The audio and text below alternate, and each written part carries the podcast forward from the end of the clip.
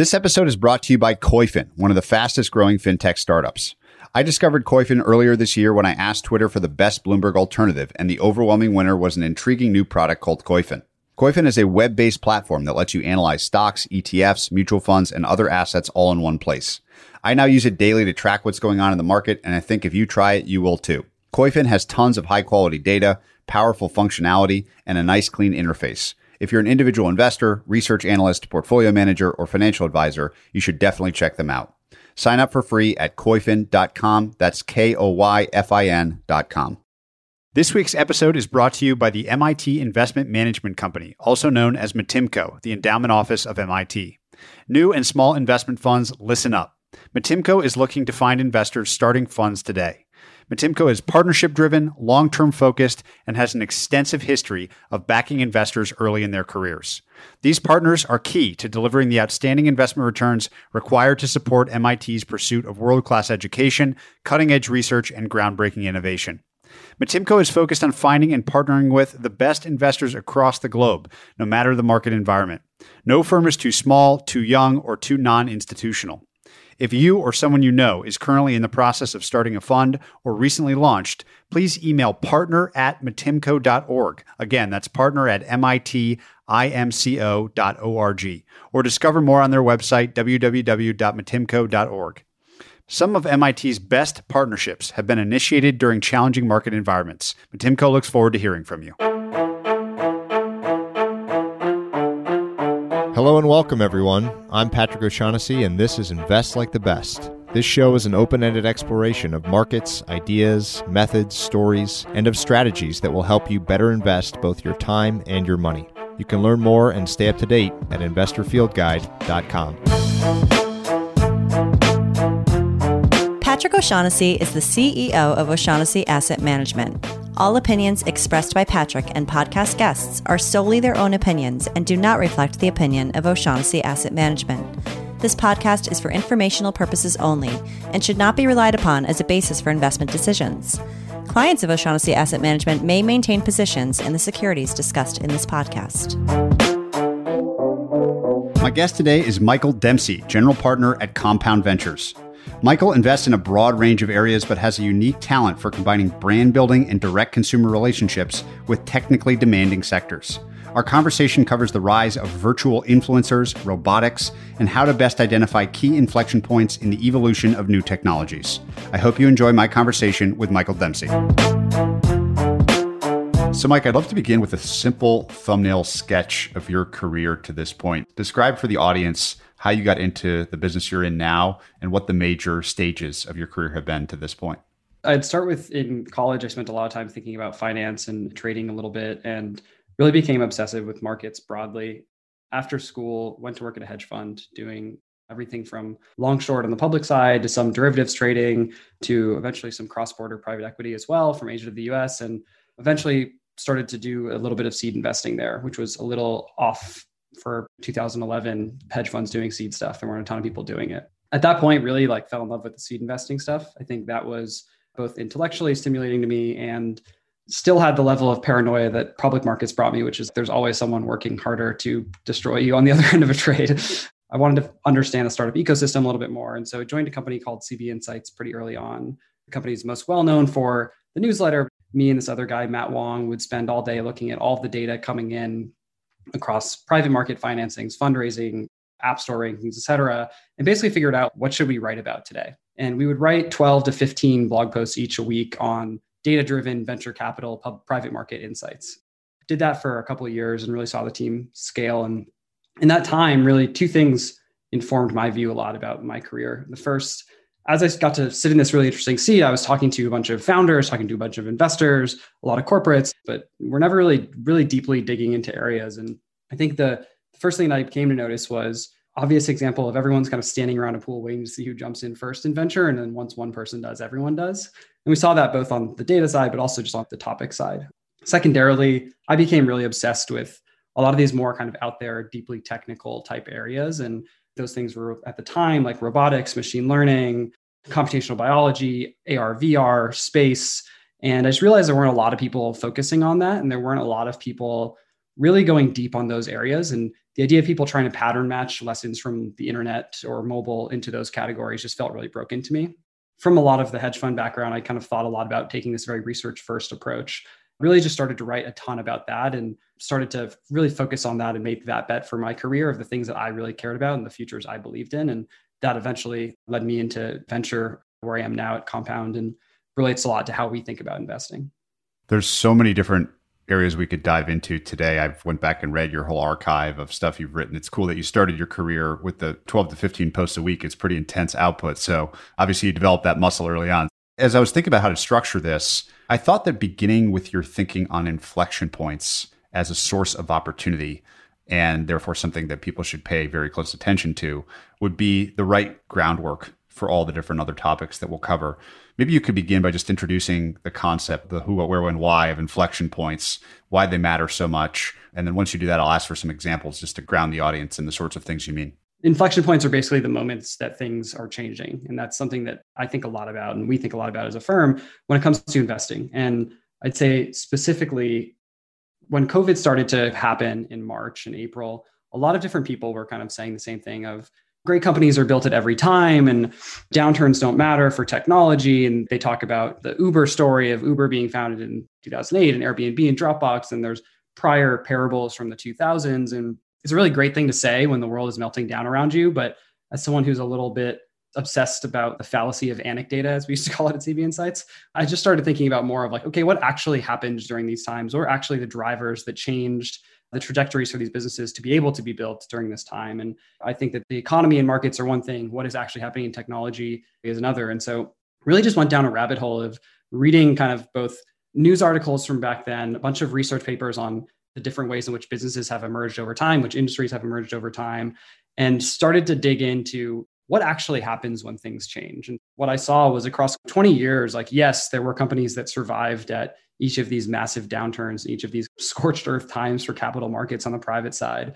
But I think what really happened was they were pretty strong catalysts that drove a lot of the growth of these companies. And you could look at it from your either the internet usage continuing to proliferate and continuing to mature within developed nations to it becoming more global, as well as core infrastructure like AWS launching in 2006 or high speed internet or launch of the App Store. What it kind of looked at was the different types of inflection points over time from infrastructure level to distribution level and then eventually to technical level, as we call them. It kind of led me down a rabbit hole, as many things do, of what are the takeaways that we should have when we want to look and understand what is a real inflection point versus not. There's a lot of different avenues to dive into there.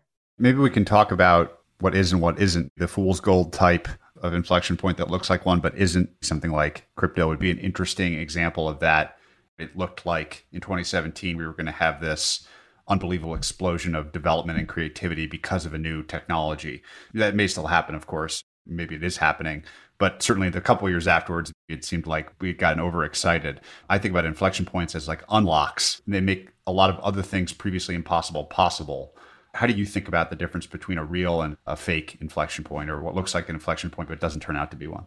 Yeah, I think a lot of it is something a science project or is a venture scale business. Is there real scalability and production level processes that can be created from this change? And sometimes there are companies that are creating their own inflection points. I'd say SpaceX is a great example of that. They spent a lot of money in R&D over time. They eventually are going to be able to be the company that unlocks the private space economy due to their ability to drastically lower the cost of launch. And I think that's going to pay off heavily for them. And they're specifically a really interesting company because all of the r&d they did along the way they actually had a business use case for. And granted there is a bunch of dynamics there on the regulatory side that smarter people than i have litigated around why that type of exact business within aerospace was able to be created. But i think spacex specifically they were doing things where they were losing rockets, heavily expensive R&D, but they were still delivering a product during that time, which is a very rare point. There are other times where you see a false signal and you say, okay, this must be the moment in time, right? You could say that's the rise of crypto in 2017 with all these altcoins. Everyone was like, okay, this is it. But then if you really just stopped and litigated and said, okay, well, what can we actually do? It still takes a really long time to clear a transaction. I remember sending Bitcoin, it took 30 something minutes. And I was like, this can't be the future at that time. And granted, you could pay more to push it forward, but that doesn't necessarily make sense to me. And there were all these other altcoin use cases as well taking a step back, the large tech companies have become so acquisitive and so heavily focused on R&D and so heavily focused on continual expansion in new categories and understanding the existential threats that they are faced by new entrants that they're very good at creating these moments themselves. The examples I'd point to would be Oculus related to Facebook and Cruise related to GM, where Oculus gets taken out for north of a billion dollars by Facebook. Zuckerberg later in his memo that he wrote about Unity, it's very clear he has a view of how this plays out and he has a view of multi decades. Everyone at the time, though, doesn't have that context. And they do the demo and it's kind of mind blowing. And they think this is a really interesting, really compelling new technology that's going to change how computing works forever. I think they were too obsessed with the novelty of it and the idea that there was this massive outcome that they didn't really actually litigate okay what are like the processing and compute requirements? What are the cost requirements to have this be large scale? What is software engineering that goes into this to make the experiences good? If you were in vr early on hallmark was how many times you got sick each time you tried a new demo. That happened a lot and it's because there's a hard engineering problem. And the venture community and i think the broader tech community became really obsessive with vr for a few years and then realized what zuck had kind of been saying all along which is this is a multi-decade bet. This is not I'm taking a company out and we're scaling it right now. I would say that that specifically is something that is very unique to this set of incumbents one and also speaks a lot to how you have to really understand what some of the existential threats to the larger players are to understand what is actually happening in those markets. I'd say Cruise and GM would be the other one where that acquisition again north of a billion dollars kind of out of nowhere was also something that a lot of people thought about and said, oh, autonomous vehicles must be ready. We have Waymo and what the 510 systems team had been doing there, and we got Cruise. They're going to solve this. And what you learn as you talk to people in that industry is one, the amount of diligence that gets done on some of those types of deals is actually quite low because there's so much FOMO being driven by other players. And again, think about existential threats. You look at OEMs, you have to have a core belief when it comes to autonomy that there's a going to be some amount of time between when the first person solves autonomy and when everyone else does or when it commoditizes if at all. How long you believe that amount of time is is how existential that is for literally the entire industry. The counterpoint of everyone who talks about elon and tesla being valued more than the entire automotive industry you could say is well if he solves autonomy then that's a pretty long existential threat that you can destroy a lot of enterprise value and capture have that value accrue to yourself very quickly. In that case again people kind of overestimated and overbought into this narrative that these technologies were ready without actually thinking first principles. Okay, if we take this to a different city or a different path, or if we need to throw a ton of compute at it or $120 million a year engineer in some cases at Google, are we actually building something that is scalable? And I think those examples show no. The trying to define these things in terms of what they unlock is another interesting way to approach this. And maybe this is an excuse to get into what you call computational creativity because I'm looking at that cool chart from one of your posts on inflection points where it shows the price history of the NASDAQ, the tech index, and it charts major inflection points along the way, such as internet penetration in the early 2000s or the launch of 4 or 5G, the launch of Bitcoin, AWS. Like these are all things. CRISPR is another one that I want to talk to you about today and the sequencing of the genome and how much that costs. You mentioned space all of these things are sort of platform launches that enable creativity on the other side of it that didn't exist before.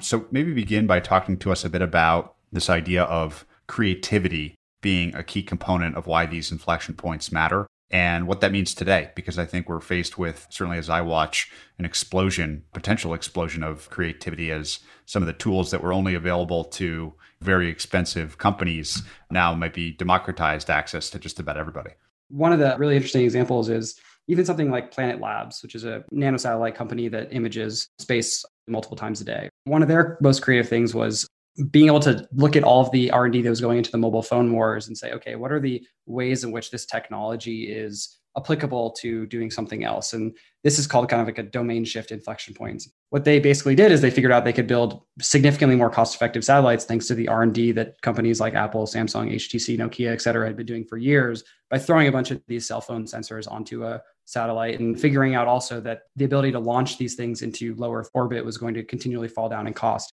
that's a really creative idea. You have to have, a, again, a, a, different way of thinking of, okay, there's something that is being unlocked here, and there's a moment in time that we need to understand what are the tertiary or secondary effects of what all these other people are doing in mobile phones to try and make consumers happy, and how that then can relate to entirely different industries. I think with computational creativity broadly is something we think about these intersections of these industries, and luckily, machine learning is somewhat of a platform technology, we could call it, or more horizontal focused technology, despite it being viewed often as a vertical.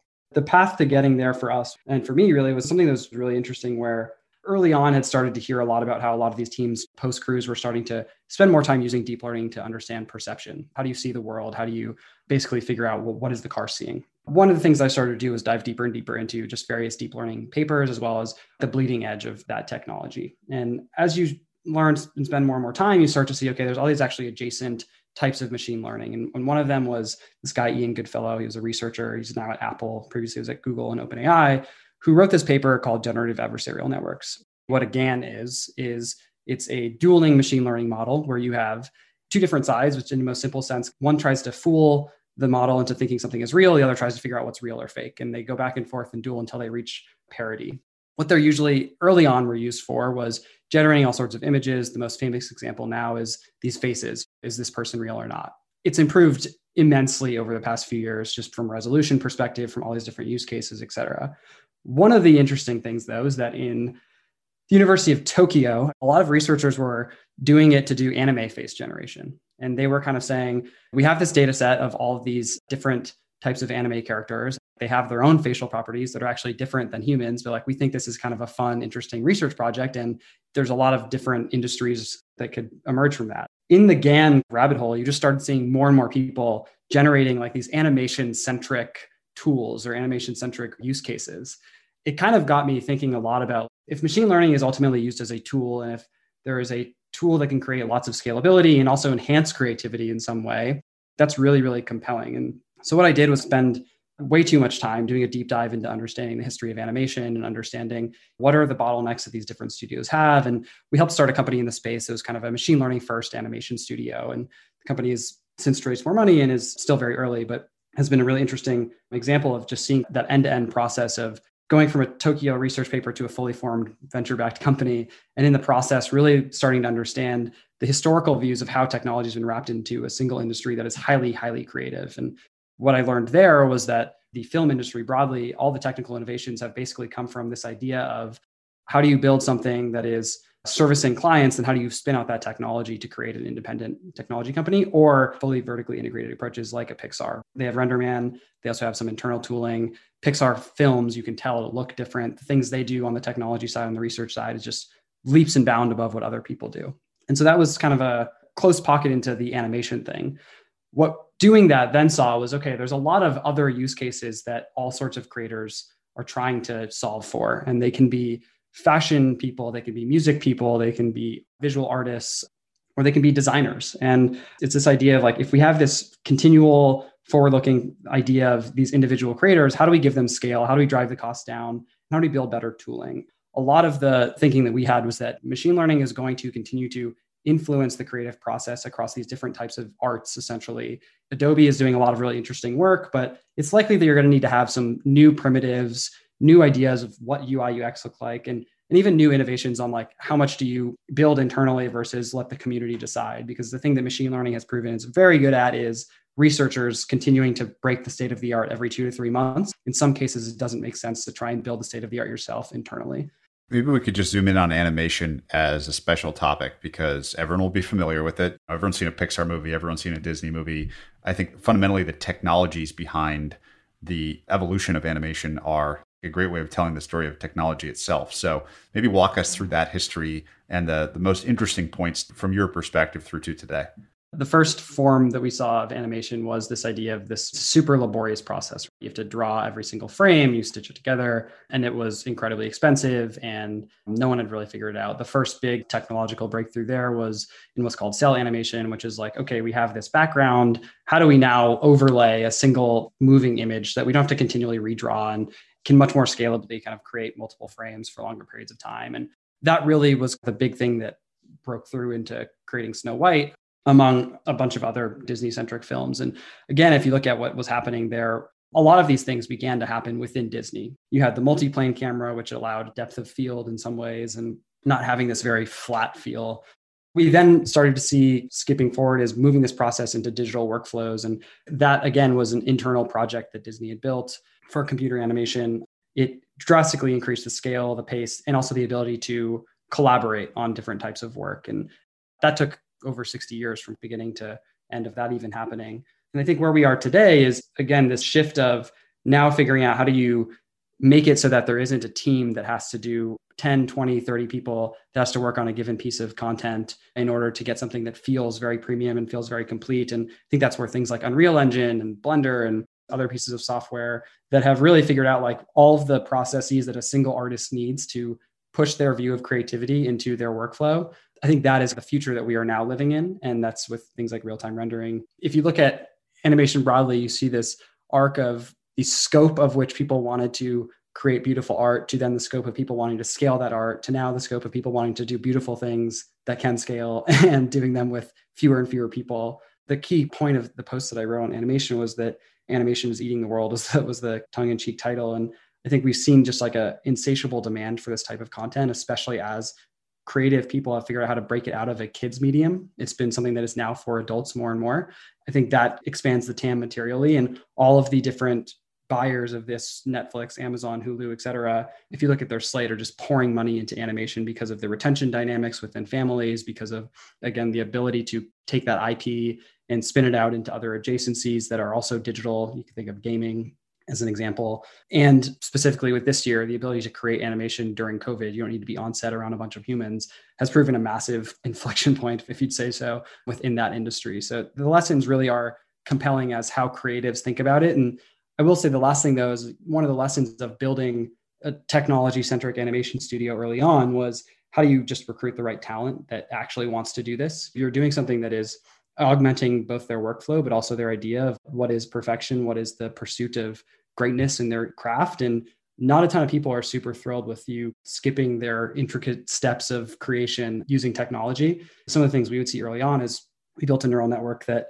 could do automated inking of art, basically taking a paper sketch and turning it into something that had harder lines. It was easy to then be colored and actually used in pure play animation. And a lot of the artists would say, you know, if this isn't 100% exactly how I would do it, I'm not going to use this, despite it cutting off three to five hours of their time, perhaps because it is such a romantic craft. So I do think one of the things that you do have to think about when you're working in these spaces that have a pre-existing human component and you're trying to bring technology into them is how do you make sure that you understand all the stakeholders and like their emotions and there's this saying you can't bring facts to a feelings fight so i think that is the big lesson that i learned there at least the title obviously an homage to the software eating the world concept which i don't think anyone would argue with now probably people would say, wait a minute, that seems like an unfair analogy. Like, no way animation is as big as software. So I'd love to challenge that idea and describe what would have to happen for it to be something on the scale of how much software has impacted the world. What sorts of things might animation, quote unquote, eat in the coming decade that might surprise people that are thinking about this for the first time? the most interesting thing about animation is like you can build a relationship with an animated character in a significantly faster time frame that allows a lot of really interesting things because you're suspending both judgment on we're humans we judge each other and when we see each other and we interact with each other we have a baseline of what we like and what you don't like. With animated characters often you don't have that same kind of baggage. And so even in world war ii disney and mickey mouse was used as helping to sell bond stamps at the time. That's a very influential type of piece of ip and so i think if you if you think about just the idea that IP is going to continually be incredibly valuable, this idea of this connections you can build with these different animated properties, I think that really you kind of can go two ways. You can say, one, the technology is going to continually increase where we can replace humans across everything that humans do from a artistic sense, acting, influencing on the machine learning side, voice acting, anything really. On the more pure play animation side, you could say both the tool sets between gaming and animation have pretty much converged or are beginning to converge much more materially in most people's workflows. You could make the argument that any type of entertainment, influence, or visual art will be ultimately done through these pipes. That speaks to a lot of why some of the value that is accruing within companies like Epic Games that own Unreal is really material. So I think it's I would say I'm more long term bullish on the enterprise value of software combined than animation combined. But I do think people don't necessarily understand some of the dynamics that will relate to both an insatiable desire just on the content side of people to buy these properties, as well as on all the adjacencies that exist within them. You mentioned the sort of what I'll call flat examples of the fake faces that have been generated, which are really stunning. It's creepy to go through like a carousel of them or something. Just looks so incredibly real and they don't exist. I love the Twitter account like this person does not exist. That's a great one to follow if people haven't and want to see these. But more interesting is what I'll call the flat, but the alive version of these things. I'd love you to give an example to really hit the point home of a digital celebrity. You can pick whoever you want, maybe tell the story of how it was created, why it's interesting, and maybe the scale of the impact that one of these examples has. Because my guess is people won't appreciate it sounds silly to say like we're going to replace all the regular influencers and celebrities and actors and voices and stuff with digital variants but i think there's some interesting existing evidence that this might be possible there's two approaches and two examples the first the most famous one is hatsune miku which is almost UGC centric digital celebrity. And so she's a performer that has kind of an anime look. It's very massive in Asia and it's starting to actually become quite big here. The interesting component of how Hatsune Miku was created was it was based on this idea of something called Vocaloid software, where they wanted to try and figure out how do you create music or other types of songs and sounds for this character and get people to use the software more and more. And what the approach that the creators took for her was okay, we're going to basically make it so that in this celebrity, the audience sees a part of themselves in it. It's almost taking the concept of crowdfunding where you invest in something because you feel like you're part of the story on steroids, like to 100x where people will go on concert and they can see theoretically the clothes they designed for Hatsune Miku, the songs that they made, the dances that they made, and it'll be a holographic performance. And she sold over a billion dollars worth of merchandise and is massive. It's really this kind of like core like network effect of the more people that you get to care about the celebrity the more that will create for them the more dynamic they will be and also the scale that they can have theoretically pretty incredible because nothing to stop Hatsune Miku from 7 p.m. performing in Tokyo and 8 p.m. performing in LA and 9 p.m. performing in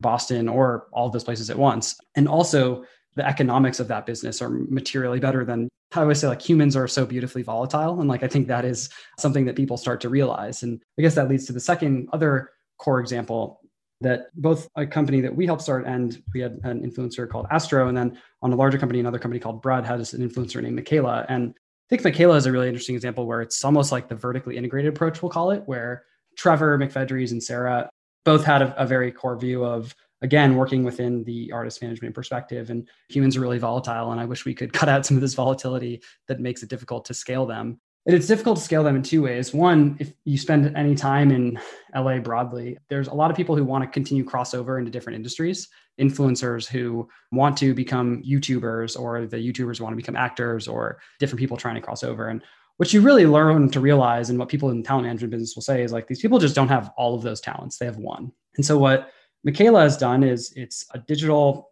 celebrity in lack of a better word synthetic media 3d rendered. The process at least last i knew about it was they actually take photos of humans and then they wrap them with a digital skin that makes her look somewhat fake also anonymizes whoever the humans they're taking pictures of are.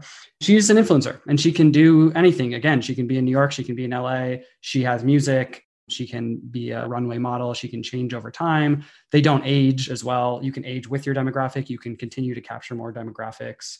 And also, what we were originally doing on some of the studio side stuff is you can create this flywheel where if you can build an audience with one given influencer, you can then spin out adjacent influencers for different niches and also different types of skill sets pretty quickly. It all is being controlled by like your internal creative powerhouse. And what it enables you to do is build a portfolio of IP and also tell a story across that IP if you want. Brud has done that with the Miquela property. That idea of you're being able to fragment talent, being able to age up and down, being able to capture all sorts of different types of markets. And then you either even could go a layer further, which is you could use things like machine learning to scale the creative process for these types of IP, means you're going to have just like materially better economics and also theoretically, if you do it right, materially better ability to connect with a larger audience. I would say the difficulty in that though is that you do have the uncanny valley effect where you know Miquela is she looks like a human and so it doesn't look exactly like a human though and that kind of erodes a lot of trust and you also have some social dynamics where early on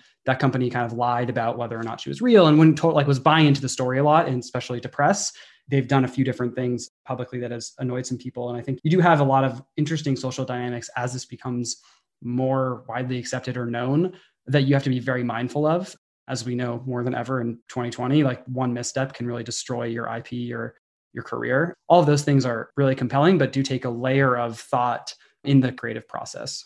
Say a bit about what you think the most talented digital celebrity creators will share in common based on what you've learned so far. I think it's just like a, a understanding of what markets are are drastically underserved by this like kind of aesthetic inflation we've had on all sorts of social networks.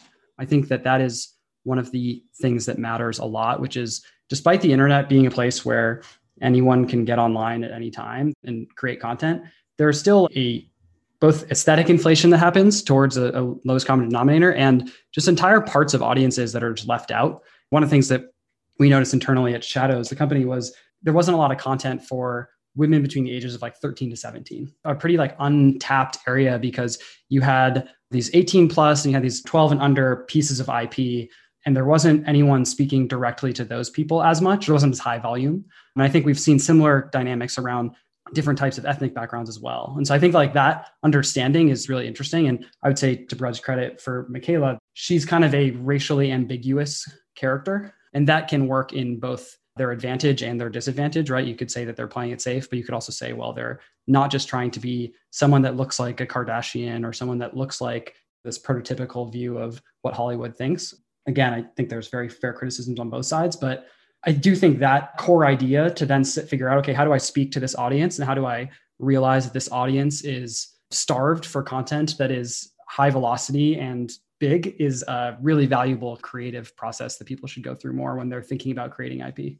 I love how the internet has been, in many ways, all about the service of niches. It enables serving small audiences or, or market sizes, and that may not make sense for real humans. But if you can just spin up a celebrity, you can serve a niche more deeply. I love that concept. So, I mean, I'm sure we'll see it in all different ways. How do you think about consistency? At a point in time over five years, Miquela's personality consistency is probably reliable. But since there's people behind her how do you think about the longevity of these potential celebrities, or do you think it even matters? Because some of the best IP is IP that is valuable forever. And I guess Disney and Pixar are great examples of that, but there's others too. But real celebrities, they have to be consistent because they're a person. How do you think about the persistence of these things through time and how that will shake out? I think if you look at any of the like historical animation studios, or I think a lot of IP houses in general, you do have this creative genius concept. And so I do think you bring in key man risk a lot. I think the thing Pixar has at least been good at continually talking about is their brain trust and expanding that brain trust over time and trying to more recently bring more diverse thought to it. And obviously, John Lasseter, he was kind of the core of that early on, has since left the company for obvious reasons. But I think that idea is one of the core risks. But I think it's the risk in, yeah, as you mentioned, like all creative pursuits is if you can build something that is this kind of unstoppable force where you go from, okay, we have established what the brand guidelines are, what the books are, what this person's profile is, which is ultimately what you are doing when you're creating a piece of IP is you're creating someone that has core principles, core beliefs. One of the things we think about is like the three goals, the goals that they have individually, the goals they have for the world, and the goals they have for their future and like their loved ones. You kind of have these North Stars that you create when you create a piece of IP. That said, as with anything, like when people start to fall out of favor, if you start to slow growth or whatever, all hell can break loose and people can start breaking those rules pretty quickly. Where in humans, like you said, they're humans, they are who they are. If people want to learn more, what would be one company that you would have them go investigate, read about, learn about?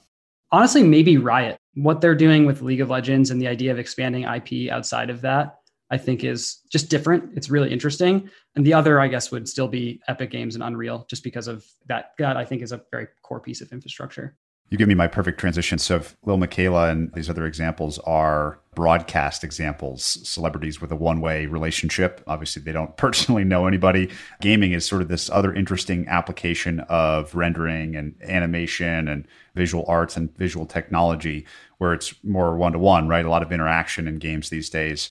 How much do you think about gaming and the future of gaming as something both interesting for the world and something that's investable at the stage that you invest? there's two views. The view we've taken is we think there's interesting infrastructure level things. There's another view, which is the studio side, and there's larger funds who are deploying tons of money into similarly how people bet on pieces of IP, right? You're just betting on studios over and over again. As a small fund, it's not something that we're interested in. Where we've come across and where we've looked at game engine architecture and like the infrastructure broadly is there are two like massively entrenched players in Unity and Unreal, and both of them have pros and cons on the creation process. And they also have really unique moats Unreal specifically with the idea that Fortnite is such a cash cow that it can then fund a lot of the other parts of the business over time. And they can also basically bring the cost of distribution down with the Epic Game Store to whatever they want to basically just continue to eat market share from other players. I think it's like a really interesting flywheel to have. But I do think that both of these companies still are like very stretched in terms of what they're trying to accomplish today without being able to focus too too heavily on what the future of gaming looks like. And so where we've been often looking, where we've been thinking more about is this fragmentation of these engines, where right now they're like these very bundled things. And basically you have this bundled rendering engine and a few other adjacent use cases that help people create games within Unreal or Unity.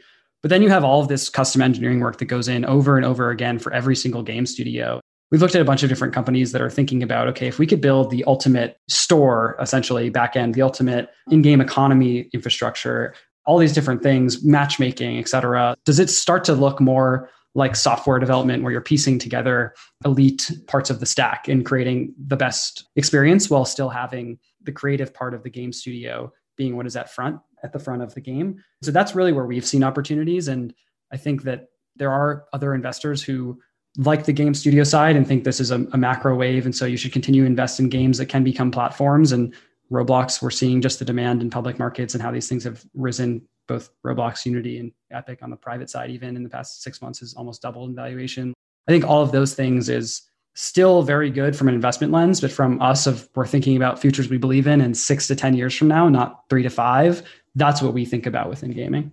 I'd love to pivot hard away from bits towards atoms and talk about robotics. You mentioned earlier your investigation of AVs, and I think robotics is an area that my guess is people don't think about all that much. I think there's been a lot of false starts in that space, and progress maybe hasn't been as explosive as other software or internet related stuff. So it's not on people's minds as much. What is exciting and interesting in 2020 in the world of robotics?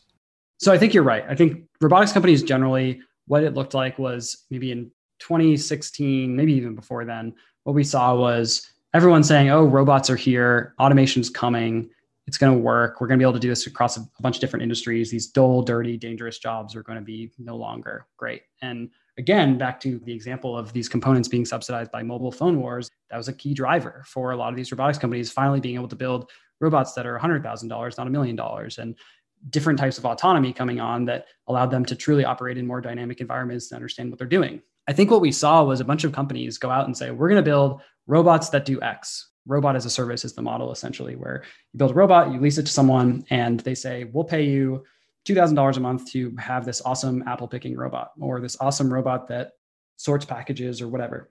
I think the reality, though, is kind of back to that point of false inflection points and understanding when something is production level versus research level engineering is a lot of these customers weren't really willing to shift and make a meaningful bet on robotics within their workflows. And that could be twofold. One, it could be massive capex expenditure on changing their factory or on changing their store or something like that. The other could be the uptime or the percentage automation that actually happens.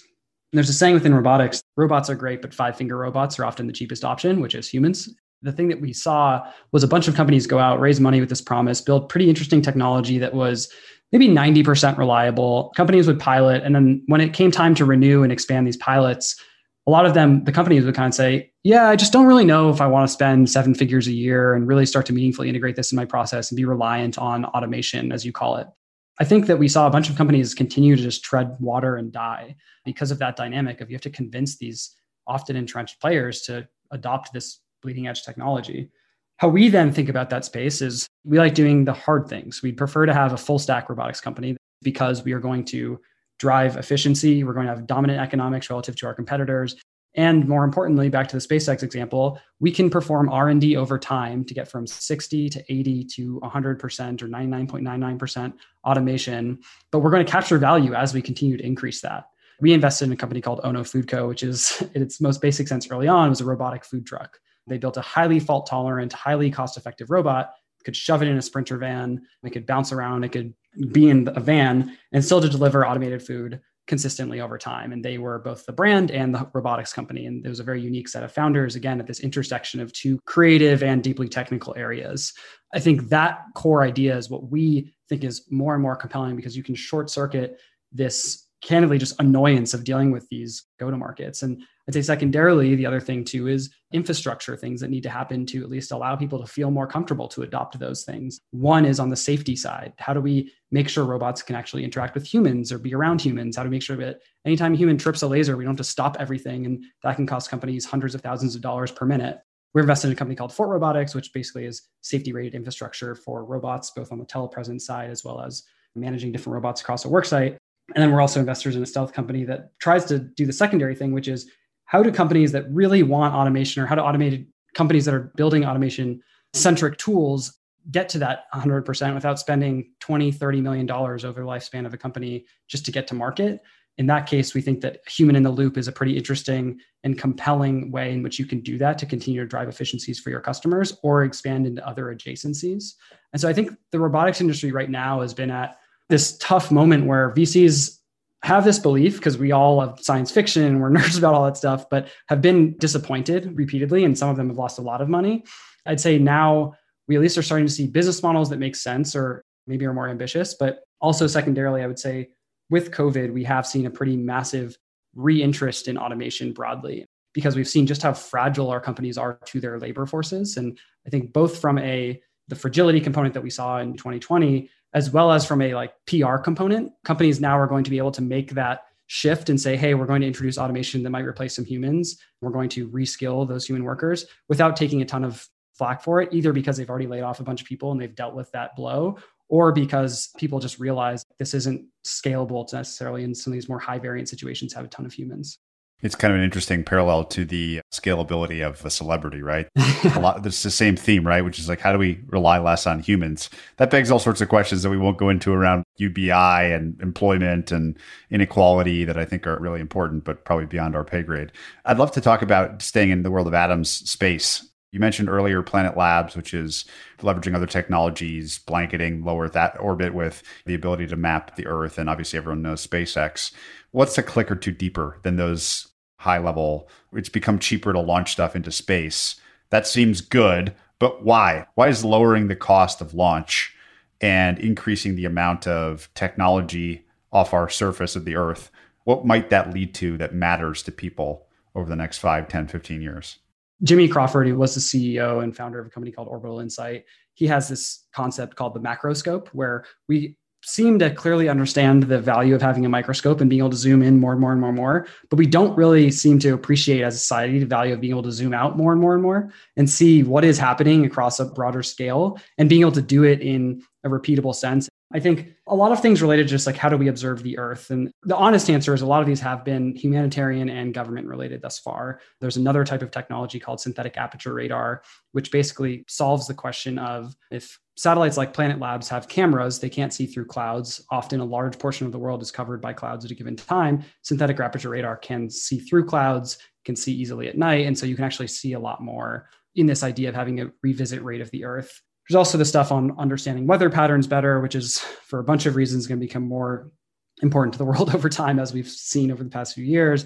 I'd say the thing that is most interesting to me as someone who thinks launch is a race to the bottom, who thinks there's some really interesting comms infrastructure that SpaceX is clearly working on. And I talked to this guy who's a space industry veteran, and, and he once told me about something he calls the Las Vegas principle, which is once we get privatized space stations, we're going to have this concept of what happens in space stays in space. And it's this idea of that is the unlocking factor of truly understanding what is like the in space economy. And so you see it on the manufacturing side, there's a bunch of things, whether it's pharmaceuticals, whether it's fiber optic cables, whether it's a bunch of different things you can test to understand that building them in a low gravity environment is materially more cost effective than dealing with gravity on Earth.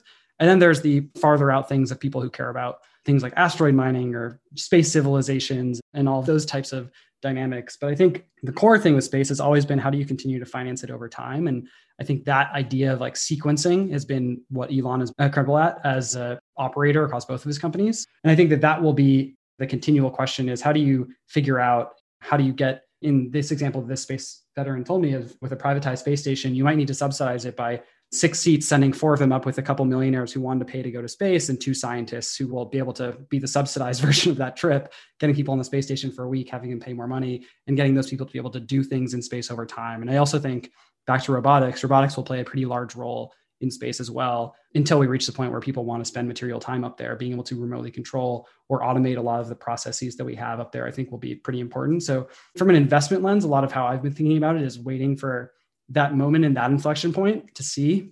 I think SpaceX has captured a lot of the value today, as well as some of these other companies we mentioned, of immediate opportunities of Earth in space. I love it. I love the macroscope. I mean, that's just such like an obvious idea once you say it out loud that it's going to be valuable to have a persistent, fine grained view of what's going on on the earth. it just seems like really valuable. Never thought about it that way, especially the cloud thing. So neat. The next area to explore is timely during 2020. Everyone's focused on thinking about health. We talked about machine learning a little bit earlier as it relates to some animation and creative tools.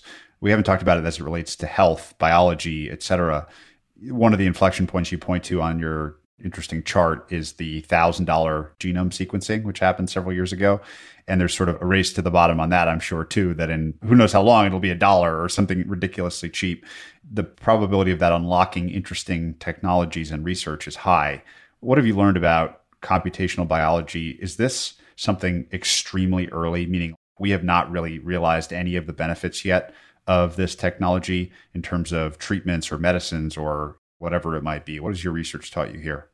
I think that is right. I think that if I had to make like a single bet on technology broadly, is this idea of how little we understood about living organisms up until a decade ago is just mind blowing and how quickly we are understanding them now. The bet I would make is that is probably one of the biggest, if not the biggest opportunity over the next decade or two. It'll just be massive value created. And I think it'll drastically improve quality of life. Rallying cry I've had is, is the point of science to outpace the problems that we create, essentially. We creating is obviously a jaded view on it, but it is this continual thing that I think is very real. And I think we saw it most this year. And I'm not a scientist. So there's people who know this far better than I. How do we continually experiment and figure out with a bunch of experiments what the right path to go down is when we're trying to solve a given problem in healthcare biology? I think once you come to that realization, it kind of scares you a little bit because you realize all those times you go to the doctor and they're asking all these questions, like they don't know the answer. They're just, again, probing towards this experimental questions of getting to a hopeful answer. And I think what we've been able to do recently has been able to automate a lot of that experimenting and scale a lot of that experimentation with things like high throughput screening, which are kind of enabled by things like lab automation, again, robotics and machine learning. So it allows us to run significantly more experiments over time the next kind of frontier is actually truly understanding these biological components. So again, most recently, DeepMind solved a lot of the protein structure, understanding protein structures. And so using machine learning and the way they did it was basically they had three different skunkworks teams working on different approaches and eventually realized that what they needed to do was not use any traditional approach of machine learning but actually uh, one that took into account how scientists would think about this problem so again i think it's a good idea and a good framing of why a lot of these hard problems in these industries aren't just going to be a bunch of machine learning people sitting in a room, but are going to be an intersection of these core competencies that really matter. Yes, broadly, a lot of things are going to change. I think as an investor, how I think a lot about it is that idea of what are the areas that we can see breadcrumbs through our investing process in, and what are the areas in which we feel uniquely suited to invest in. And so sometimes it's you know, we're investors in a nanomedicine robot company that you inject it minimally invasively point of care. You can steer it throughout the body with magnets and you can deploy drugs very, very precisely.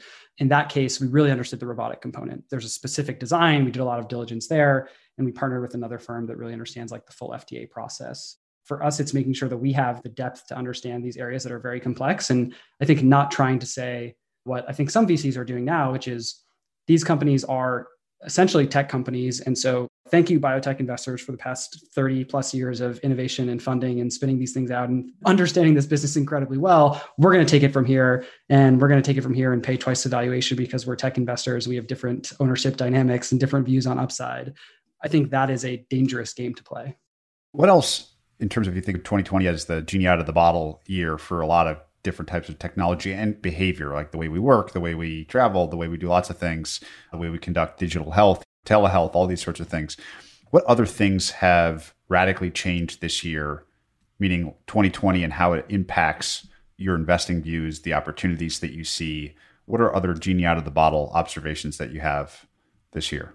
On the regulatory side, just pulling forward the futures of telemedicine. And that's obviously incredible for a bunch of reasons, which we all kind of know about, but we think is very valuable and has drastically changed the trajectories of a bunch of different companies. I'd say second is also a macro view. And I don't actually haven't parsed exactly how this manifests itself, but this idea that if you have an efficient and the incentives aligned enough around the capital component of a given scientific problem, turns out you can solve that problem quite quickly and you can do it at a scale that we didn't think was possible before.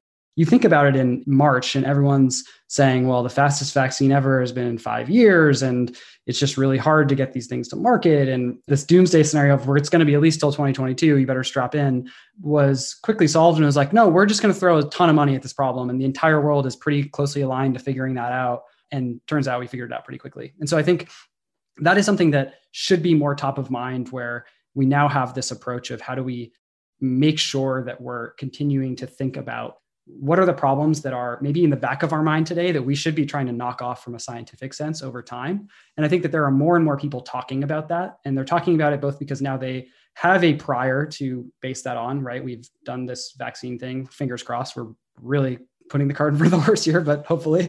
Secondarily is we have enough people that like i think now this will be more of a calling for them because they've realized just how much our world can quickly come to a halt and the third thing is digital living. And I think that it's really been a function of two things. I think one, it's been a function of TAM expansion for things like gaming and collaborative software and things we're doing here on Zoom, where the age range of people that are now doing these types of things because they've been forced to move their entire workflow to digital, whether they like it or not, presents a pretty compelling opportunity from a TAM expansion perspective.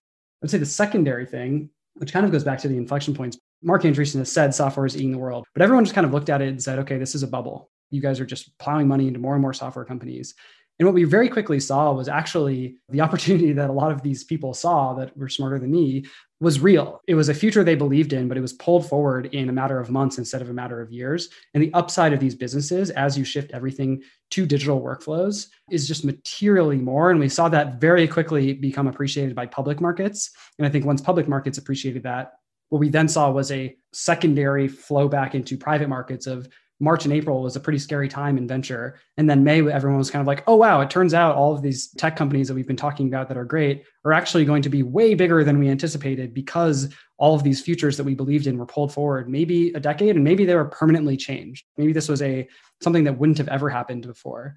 Those things is what we saw kind of this year. And there's a bunch of others in other categories, but we're pretty narrow in our scope of how we think about things. What technology trends have we not talked about yet that you think are really important or interesting? The biggest thing I've been thinking a lot about over the past year and has been routinely repeated has been more of a macro thesis. And I think that that macro thesis is something that I tongue in cheek call like cyberpunk is now. What I say when I say that, and a lot of my friends are kind of like, okay, every time something crazy in the world happens, I say that, and they say, all right, great, shut up. Is this idea of these themes that we've always had in a lot of these scientific and dystopian type novels are starting to like show little interesting breadcrumbs. And whether it's the scale of the largest companies in the world and watching the CEOs of four of the largest tech companies go in front of the government and kind of just say we're here we're dealing with this but we're not really listening is like a really compelling like first wave. A week ago we had a cyber attack from another government that has been in our country for months now. It's really compelling. The way in which trump won the election in 2016 was very interesting. The way in which we're thinking about china as this superpower moving forward. All of these things relate to then like these narrow thesis areas and so some of them are privacy preserving machine learning and how we think about continually guarding our data while using all the benefits of machine learning. Some of them are adversarial attacks on machine learning models. If we continue to bring automation into the world, people are going to try and attack those systems in certain ways. And so, how do we defend against those?